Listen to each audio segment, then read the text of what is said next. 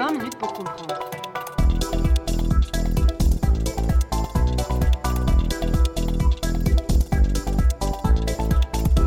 Kennedy, mythe et réalité. Bonjour à toutes et tous et bienvenue dans ce premier épisode de 20 minutes pour comprendre, le podcast qui vous aide à comprendre l'actualité internationale. Aujourd'hui, j'ai le plaisir de recevoir Simon Desplanques. Bonjour. Bonjour. Vous êtes assistant à l'Université catholique de Louvain où vous travaillez sur la représentation au cinéma des présidents américains de la guerre froide. Pour ce premier épisode, divisé en deux numéros, nous allons travailler sur le mythe Kennedy. Alors, monsieur Desplanques, est-ce que vous pourriez nous expliquer en quoi on peut parler d'une représentation mythifiée de John Fitzgerald Kennedy? Quelle trace a-t-il laissé dans la mémoire collective? Alors avant de répondre à votre question, je pense qu'il est important de définir un mythe. Parce que dans le langage courant, le terme est un peu galvaudé et il est synonyme d'écart entre la réalité historique et les représentations que s'en fait le grand public. Effectivement, dans le mythe, il y a un élément de distorsion, évidemment, mais dès qu'il y a distorsion entre l'histoire et les représentations, ça ne veut pas dire qu'il y a forcément un mythe. Donc je vais vous prendre un exemple. Dans certains films représentant la Première Guerre mondiale, vous voyez des avions allemands qui sont tous peints en rouge. En fait, c'est totalement une erreur. Seul l'avion du baron rouge, Manfred von Richthofen, était peint en rouge, et par percolation, à cause du poids de l'image du baron rouge, eh bien, d'aucuns imaginent que tous les avions allemands étaient rouges, ce qui est faux. Mais est-ce qu'on peut parler d'un mythe dans ce cas-là? Moi, je parlerais plutôt d'une distorsion. Parce qu'un mythe, au-delà de l'élément de distorsion et d'écart potentiel entre la réalité et les représentations, remplit des fonctions. Les fonctions du mythe peuvent être de souder un groupe, d'expliquer le monde, de donner un idéal. Et dans ce cas-là, dans le cas de Kennedy, la distorsion remplit effectivement plusieurs de ses objectifs. Et c'est très clair, pour répondre à votre deuxième question sur l'impact qu'il a laissé dans l'inconscient collectif américain, que Kennedy reste un idéal à atteindre. Par exemple, Bill Clinton, dans sa campagne de 92, euh, essayait de, lisser son image au point d'adopter certaines attitudes de Kennedy dans la voix, dans le ton et même dans l'attitude. Il va jouer la carte Playboy comme l'a joué Kennedy en son temps. Il va adopter une rhétorique assez centriste euh, pour, un, pour un démocrate comme l'a fait Kennedy en son temps. Aujourd'hui encore, en fait, Kennedy reste un mythe, ne serait-ce que parce qu'il fournit pour les hommes politiques américains un idéal, mais aussi parce que pour la population, il fait figure d'une sorte d'époque dorée un peu révolue et d'un idéal un peu à jamais perdu. Eh bien, précisément, est-ce que vous pourriez revenir avec nous sur les origines de Kennedy? Que se passe-t-il? Dans quel milieu s'inscrit-il avant cette époque dorée? Alors, ce qu'il faut bien comprendre quand on étudie le mythe John Kennedy, c'est qu'on ne peut pas parler de John Kennedy sans parler de son père, et en particulier même de son milieu familial en général, mais on va se limiter à la figure du père. Alors, John Kennedy est le fils d'une longue dynastie irlandais qui ont immigré aux États-Unis à la fin du 19e siècle. Ce qu'il faut comprendre, c'est qu'à l'époque, les Irlandais ont particulièrement mauvaise presse. C'est une minorité qui n'est pas particulièrement appréciée par l'establishment WASP, donc White Anglo-Saxon Protestant. Et c'est une famille qui a longtemps été ostracisée par les grandes élites de la côte Est, en particulier du Massachusetts, où ils vont faire, vont faire leur nid. Alors, le père est un homme d'affaires particulièrement véreux et ambitieux. C'est un, homme qui va tremper dans toute une série de magouilles. On va découvrir qu'il va notamment vendre de l'alcool de contrebande pendant la période de la prohibition. Il va également entretenir des relations avec euh, différentes personnalités du show business. Il aura une relation avec l'actrice Gloria Swanson, excusez du peu. Mais c'est un homme qui a un agenda, on dirait aujourd'hui, c'est un pro du networking. Il a un carnet d'adresses énorme et ses relations vont beaucoup l'aider, lui et puis son fils. En 1932, il finit par décider de se lancer en politique et il soutient Franklin Delano Roosevelt. Alors ce qui est assez rigolo, c'est qu'il avait, au cours de sa carrière d'homme d'affaires, contribué à mettre en place un mécanisme qui a été au cœur de la, de crise de 29, à savoir qu'il achetait des actions en masse pour en faire artificiellement gonfler le cours, et qu'ensuite il les revendait. Alors vous imaginez bien que c'est un mécanisme un peu limite, qui à l'époque n'était pas illégal, euh, et qui va, ben, par la force des choses, mener à l'effondrement boursier généralisé qu'on connaît en 29. Alors pourquoi c'est rigolo? Parce que quelques années plus tard, lorsqu'il soutient Franklin Delano Roosevelt, pour le remercier de son soutien, Roosevelt va d'abord le nommer à la tête de la SEC, Stock Exchange Committee, le comité qui est en charge de superviser les échanges boursiers. Comité à la tête duquel il fera, ceci dit, un excellent travail, qui lui vaudra ensuite d'être nommé, en 1938, ambassadeur des États-Unis à Londres. Alors, jusque-là, tout se passe bien. La carrière de euh, Joe Kennedy semble lancée, sauf que la guerre approche. La montée des périls euh, est en train de s'opérer en Europe, et survient le moment des choix pour les États-Unis. Et Joe Kennedy fait le mauvais choix. Il soutient le mouvement isolationniste aux États-Unis et entretient des relations, des liaisons plus ou moins dangereuses avec certains milieux proches des milieux nazis. La rupture avec Roosevelt est consommée et en 1940, il est renvoyé de son poste d'ambassadeur, même si sa famille d'ailleurs, pour la petite anecdote, continuera toujours à l'appeler l'ambassadeur avec un grand A. C'est donc la fin des ambitions du père, mais que va-t-il se passer ensuite? Alors, ce dont il faut surtout se rappeler quand on parle de l'histoire de John Fitzgerald Kennedy, c'est qu'il n'a jamais été le premier choix de son père. Donc, euh, John Kennedy avait un frère aîné qui s'appelait Joe Jr. Et rien que ce nom-là dit déjà énormément des ambitions que le paternel plaçait dans son fils aîné. C'était lui qui devait devenir président des États-Unis, ni plus euh, rien que ça en fait, à la suite bah, de sa chute en tant qu'ambassadeur. Donc toutes les ambitions politiques du père s'étaient reportées sur le fils aîné. Sauf que le fils aîné va mourir dans un accident tragique euh, en 1944 lors d'une mission secrète qui, était, euh, qui, avait pour but d'éliminer un, projet de canon fixe, de super canon fixe mis en place par les Allemands dans le nord de la France, dans le, petit hameau de Mimoyek. pour faire court, l'avion qu'il pilotait en fait a explosé en plein vol, donc c'était une sorte de drone bourré d'explosifs qu'il avait pour but d'amener sur la cible. Et sans doute suite à un faux contact, l'appareil a explosé et a tué Kennedy et son copilote au passage. Donc du coup, euh, toutes les ambitions du paternel vont se reporter sur Kennedy. Quand je parlerai maintenant de Kennedy, ce sera bien John Fitzgerald. Alors, euh, Kennedy plus tard a eu une superbe phrase pour expliquer sa situation, c'est de dire, par rapport à mon père, je boxe face à une ombre qui gagne toujours. Parce que l'ombre du, frère était toujours là, et, bel et bien là, et pour Kennedy, la pression était double. D'une part, la pression du paternel, mais également la pression de l'image de son frère. Euh, parce que dans la famille, tout était bon pour la compétition. N'importe quelle course pour arriver le premier à la piscine, par exemple, était bonne à une compétition. Le père stimulait la compétition. On est dans une logique très américaine où la compétition est saine. Mais donc, John Kennedy va se revoir assigner un destin qui n'était pas le sien à l'origine. Parce qu'à l'origine, Kennedy, petit flashback, se rêve plutôt en journaliste.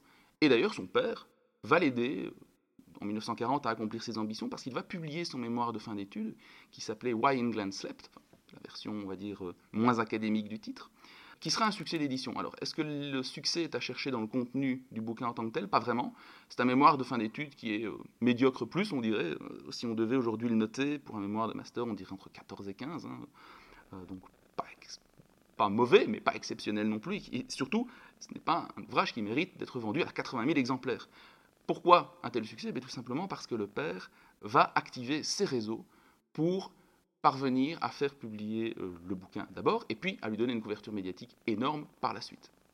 Donc, Why England Slept est publié en 1940, année où commence véritablement la Seconde Guerre mondiale, bien que, rappelons-le, les États-Unis n'entreront dans ce conflit qu'à la toute fin de l'année 1941. On se rappelle souvent de Kennedy comme un héros de guerre. Est-ce que vous pourriez nous aider à préciser un peu la véracité de cette image? Alors effectivement, le mythe de Kennedy et Rodger est extrêmement important et va jouer un rôle crucial dès 1946 jusqu'en 1964 parce qu'un film sur ses exploits de guerre va être tourné à l'origine conçu pour être un film de propagande pour sa réélection, appelons les choses ainsi, mais qui se transformera en fait en une sorte d'agiographie ex post puisque bien évidemment en 64 Kennedy est décédé. Euh, mais ça montre à quel point ce mythe de Kennedy euh, et Rodger est prégnant aujourd'hui encore en fait et il va abondamment en user lors de, sa campagne d'abord, et puis lorsqu'il sera même président. Je reviendrai là-dessus juste après. Mais d'abord, quelle est l'origine de ce mythe? Donc, on est en mars 43, dans le Pacifique Sud. Kennedy est à la tête de ce qu'on appelle un patrouilleur-torpilleur, donc abrégé en anglais PT Boat, dont le numéro restera très célèbre puisqu'il s'agit du PT-109. Alors, en mars 43, il part en patrouille, je pense, au large de la Nouvelle-Guinée, et là se survient un événement un peu étrange. Les PT Boats sont des navires très rapides, très agiles et assez petits. Et ce navire se fait éperonner par un destroyer japonais beaucoup moins rapide, beaucoup moins agile, beaucoup plus lourd. La question se pose, qu'est-ce qui s'est passé? Alors, les agiographes vont plutôt vanter la manière dont Kennedy a géré l'incident. À savoir qu'une fois que le navire a été éperonné, il est venu en aide à ses frères d'armes qui étaient blessés, ne pouvaient plus nager, et les a ramenés sur le rivage. Et effectivement, on peut être d'accord sur un point, la conduite de Kennedy, une fois l'accident survenu, est héroïque. Seulement, on se pose la question de sa responsabilité. Est-ce qu'il n'a pas euh, fait absolument n'importe quoi euh, avec son navire, jouer les héros, au point de se faire euh, éperonner, alors que c'était quand même, la probabilité est faible. Je ne pense pas qu'il y ait eu d'autres incidents de ce type avec ce genre de navire. Alors la controverse, en fait, elle est, elle est assez importante parce que Kennedy, on évoque même à un moment donné un passage en cour martiale en dépit de ses agissements héroïques. Alors lui visait une décoration militaire qu'on appelle la Silver Star, mais disons en guise de compromis, euh, il va recevoir une médaille de rang inférieur et également la Purple Heart, qui est une médaille réservée aux blessés. Alors, au lendemain de la guerre, cette image de Kennedy, euh, meneur d'hommes et surtout héros de guerre, va être abondamment utilisée, comme je l'ai dit, et on va faire l'impasse sur les questions un peu litigieuses. Mais surtout, ce mythe va avoir un deuxième versant très utile pour Kennedy. Kennedy souffre depuis son enfance de la maladie d'Addison, qui est une maladie qui, a des implications hormonales assez sévères, et qui se traduit chez Kennedy par des gros, gros, gros problèmes de dos. Si vous voulez, il a la colonne vertébrale trouée, littéralement. Ça le fait souffrir le martyr. Mais le problème, c'est qu'on ne peut pas avoir un président qui a des lacunes physiques à ce point, à la tête de l'État, parce qu'on se poserait indubitablement des questions sur bah, sa bonne capacité à gouverner. Parce que, déjà à l'époque, notre ami Kennedy carbure aux injections d'un docteur qui s'appelle Max Jacobson et qu'on connaît mieux sous le nom de Dr. Feelgood, qui faisait des injections à des starlets d'Hollywood plus ou moins déprimés, mais aussi à des gens qui avaient des souffrances physiques énormes comme Kennedy. On ne sait pas ce qu'il y a dedans, et à mon avis, on ne veut pas savoir, mais toujours est-il que cette maladie va le hanter toute sa vie, le poursuivre toute sa vie. Et par contre, ce qui est très intéressant, c'est que cet incident du PT-109 va lui permettre de justifier ses souffrances et ses blessures par ses actes de guerre. Et ainsi, tourner la, question de sa faiblesse physique en force, ce qui est absolument remarquable. Kennedy avait donc des lacunes physiques, ce qu'on sait peu, et à contrario, on se rappelle souvent de lui, on le représente souvent comme un homme à femme. Son mariage avec Jackie a probablement d'ailleurs contribué au mythe Kennedy. Est-ce que vous pourriez revenir avec nous sur ses liens avec le sexe féminin? Alors effectivement, Kennedy et les femmes, c'est une longue histoire, et ça ne remonte pas à John. Déjà, son père, en fait, avait euh, multiplié les conquêtes, et avait une notion très personnelle de ce qu'est la fidélité conjugale. Ceci dit, chez euh, Kennedy, ça confine presque à l'érotomanie. Donc, dès ses jeunes années sur le campus, on remarque qu'il a une activité sexuelle absolument débordante et ses faiblesses physiques, que j'évoquais tout à l'heure, n'arrangent absolument rien en fait. Pourquoi? Parce que pour le traitement de la maladie d'Addison, on lui injectait notamment de la cortisone. Alors, la cortisone a plusieurs effets qui ont pour partie contribué au mythe. D'une part, eh bien, ça lui donne un teint hâlé. Euh, qui bronze légèrement, comme s'il avait fait du bain solaire. Donc ça joue en sa faveur puisque ça lui donne un teint très dynamique en fait, comme s'il ressortait une séance de bain solaire, sauf que c'est simplement dû à un traitement médical. Deuxième élément purement physique, ça lui donne, disons, des effets yo-yo avec son poids. Si vous regardez bien certaines photos de Kennedy, vous voyez que parfois il est très maigre et qu'à d'autres moments il semble bouffi. En réalité, ce n'est pas, il n'était pas boulimique ou il n'avait pas de, de problème de désordre alimentaire, il était simplement bourré de cortisone. Ce qui fait que parfois son visage enflait plus que de normal. Mais au niveau de l'attitude sexuelle de Kennedy, la cortisone a des effets énormes également, puisqu'elle augmente la libido. Et vous imaginez bien que sur un, un, érotomane patenté, l'effet que ça a pu avoir est absolument incroyable. Donc, la cortisone a pour partie accru son activité sexuelle. Certes, il avait un charme fou. Je pense que c'est Marilyn Monroe, mais je n'en suis pas certain, qui disait de Kennedy qu'il avait un charme à faire tomber un oiseau d'une branche. Effectivement, c'est un beau gosse. Mais on sait également que ses proches agissait également parfois comme rabatteur, au point parfois de payer des prostituées pour satisfaire entièrement l'appétit sexuel de Kennedy. Alors, vous avez mentionné Jackie Kennedy, et il est vrai qu'elle va devoir faire face tout au long de sa carrière de First Lady aux multiples infidélités à répétition de Kennedy. Ceci dit, elle a également joué un rôle extrêmement important dans la légende dorée des Kennedy. Pourquoi? Alors Jackie Kennedy, ce n'est pas n'importe qui. C'est une femme extrêmement érudite, elle est française à l'origine, Jacqueline Bouvier, et elle a ses entrées dans le monde de la culture. Une fois Kennedy entre à la Maison Blanche, eh bien, elle va inviter André Malraux, donc le ministre de la Culture à l'époque. Elle va faire en sorte que Malraux lui prête la Joconde.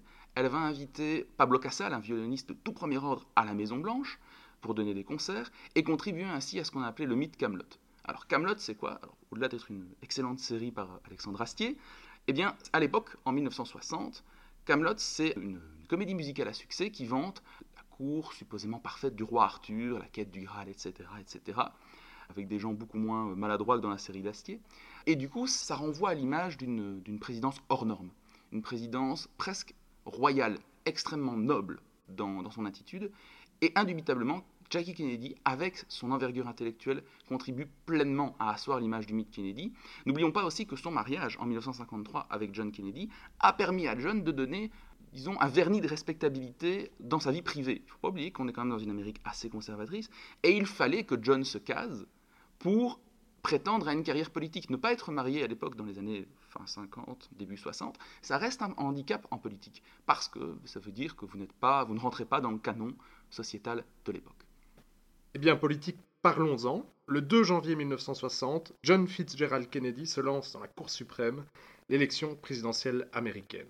Quelles sont les grandes lignes de sa campagne? Est-ce qu'on peut déjà alors parler d'un mythe Kennedy?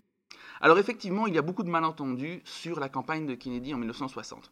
Aujourd'hui, si vous euh, entendez euh, des gens parler de Kennedy, vous allez souvent entendre l'image d'un progressiste et d'un pacifiste. En fait, c'est un anachronisme. En 1960, Kennedy, il ne faut pas oublier qu'il est démocrate et il est dans l'opposition. Et il a beau jeu de critiquer la présidence Eisenhower pour alors, ce qu'il appelle le missile gap, c'est-à-dire le retard en termes d'armement que les États-Unis auraient, et j'utilise ici le conditionnel à dessein, accumulé face à l'Union soviétique. En réalité, c'est totalement faux. Le missile gap n'existe que dans la tête de Kennedy et de ceux qui y croient. Mais de manière générale, c'est vraiment l'idée de dire il y a un, fossé, un gap qui se creuse entre les États-Unis et l'Union soviétique, et pas seulement en termes militaires. Il va également parler du fameux muscle gap, euh, c'est-à-dire le fossé musculaire, c'est-à-dire qu'il va propager l'idée selon laquelle la jeunesse américaine se complaît dans une sorte de confort artificiel dû à la modernité, etc. Et si on analyse ça sous le prisme du genre, c'est très intéressant, c'est l'idée d'une crise de la masculinité. Kennedy va vraiment faire campagne sur son corps et à plusieurs reprises jouer l'opposition avec Nixon, qui n'avait pas son image de, playboy, d'homme très musclé, etc., qui n'avait pas son envergure euh, physique euh, lors de cette campagne, pour justement asseoir cette idée d'un déficit musculaire et que l'idée que Kennedy est le seul capable de sortir l'Amérique de sa torpeur incarnée par les, par, les années Eisenhower.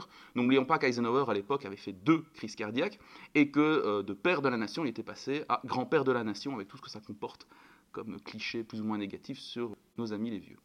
Donc, effectivement, il fait campagne sur cette idée d'un décalage entre les États-Unis et l'Union soviétique. Premier élément, donc, premier élément faux, c'est de croire qu'il est pacifiste. En réalité, il est extrêmement agressif.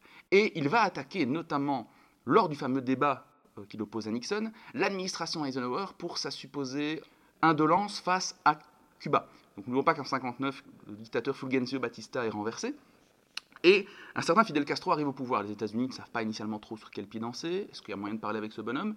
Est-ce qu'au contraire c'est un dangereux communiste? Et l'administration Eisenhower tergiverse, mais finalement décide de lancer une opération, de mettre sur pied une opération qui, dans les grandes lignes, est prête lorsque Nixon débat face à Kennedy, mais la particularité est la suivante. Lors du débat de 60, Kennedy dit, mais justement, vous avez laissé un bastion communiste se déployer à moins d'une centaine de kilomètres des côtes américaines, qu'est-ce que vous êtes en train de faire? Qu'est-ce que vous faites? Pourquoi est-ce que vous n'agissez pas? Nixon sait qu'une opération se prépare. Et d'ailleurs, en fait, Nixon est quasi certain de l'emporter. Il est vice-président sortant, il a une carrure internationale absolument incroyable, une grande expérience politique. La victoire de Kennedy est en fait atypique à cet égard. Euh, mais il ne peut pas dire face caméra que l'administration Eisenhower est en train de préparer une intervention militaire visant à attaquer Cuba et qui sera en fait bah, l'opération de la baie des cochons qui, en 1961, aura l'issue fatidique que l'on connaît. Et justement, il est très agressif dans sa posture internationale, primo. On a également l'image de Kennedy grand émancipateur, Kennedy défenseur des Noirs. Et à nouveau, c'est mettre la charrue avant les bœufs. Parce qu'en réalité, en 1960, Kennedy, d'une part, les Afro-Américains, bah, ils s'en moquent un peu. Il n'est pas du tout au contact de leur réalité. Il vit dans le Nord, dans un milieu ultra privilégié. La ségrégation, il la, il la connaît juste sur papier. Il ne voit pas ce que c'est qu'un Sud ségrégationné. Donc, du coup, euh, ce n'est pas un sujet de campagne. Et surtout, deuxième élément à cet égard, le Parti démocrate est à l'époque le Parti du Sud. N'oublions pas que Abraham Lincoln était un républicain et qu'à l'époque encore, eh bien, le Parti démocrate, c'est le parti du droit des États, c'est le parti qui s'oppose frontalement aux républicains et donc à un État central fort. Vous avez un, une césure croissante qui émerge au sein du Parti démocrate et entre les démocrates du Nord, plus progressistes notamment sur les questions raciales, et les démocrates du Sud, viscéralement attachés à la ségrégation. Et Kennedy sait qu'il marche sur des œufs. Kennedy sait qu'en fait c'est dangereux pour lui de trop se prononcer sur cette question-là, sur laquelle, donc je répète, il n'a déjà pas d'intérêt de base. Et donc en fait, il ne fait pas initialement campagne sur ce sujet-là. Pour l'anecdote, eh bien, Martin Luther King, lors de la campagne de 60, initialement soutenait Nixon. Parce que Nixon, lors de sa vice-présidence, s'était montré pas du tout favorable aux Afro-Américains, et c'est quelque chose qu'on oublie largement aujourd'hui quand on parle de Nixon, c'est que, effectivement, Martin Luther King lui avait apporté son soutien. Ceci dit, il y a une chose qui, pendant la campagne de 60, va faire basculer la balance du vote noir. Et là, l'influence de Jackie Kennedy est intéressante à observer. Martin Luther King va se faire arrêter. Je ne sais plus dans quel état du Sud ni pour quelle raison. Et Kennedy va être le seul candidat à appeler la femme de Martin Luther King pour prendre de ses nouvelles, Là où Nixon a lui aussi tergiversé et n'a pas appelé parce que craignant de s'aliéner une partie de l'électorat sudiste sur lequel lui aussi tablait. Et en fait, c'est ça qui va faire basculer le vote. Mais en réalité, Kennedy est resté très mesuré dans ses propos sur les, euh, sur les droits civiques, et ce n'est qu'à la fin de sa présidence qu'il prendra le problème véritablement à bras le corps. Un tout grand merci. Nous avons donc une idée un peu plus précise de l'homme derrière le mythe. En guise de conclusion provisoire, je vais recommander, nous allons recommander plusieurs ouvrages euh, pour les auditeurs intéressés par le sujet. De mon côté, je ne peux que recommander le Kennedy dans la collection Ils ont fait l'histoire de Glénat, qui a été rédigée par André Caspi, Sylvain Runberg et Damour. Moi, de mon côté, je vais vous recommander deux ouvrages. Alors, le premier, en français, écrit par Georges Ayache, Kennedy, Vérité et Légende, sorti chez Perrin. Donc, c'est un ouvrage qui n'est pas du tout scientifique, c'est un ouvrage de débroussaillage, mais qui revient euh, sur certaines idées tenaces qui collent à Kennedy et qui est extrêmement intéressant pour explorer le sujet. Et si vous souhaitez approfondir la question, je vous recommande en revanche le bouquin Kennedy, A Cultural History of an American Icon de Mark White chez Bloomsbury, qui lui, pour le coup, revient sur chacun des éléments que nous avons mentionnés dans ce podcast. C'était 20 minutes pour comprendre. Aujourd'hui, notre invité était Simon Desplan, que je remercie. Je suis Vincent Gabriel, à la technique Sarah Fariat. Belle journée à toutes et tous.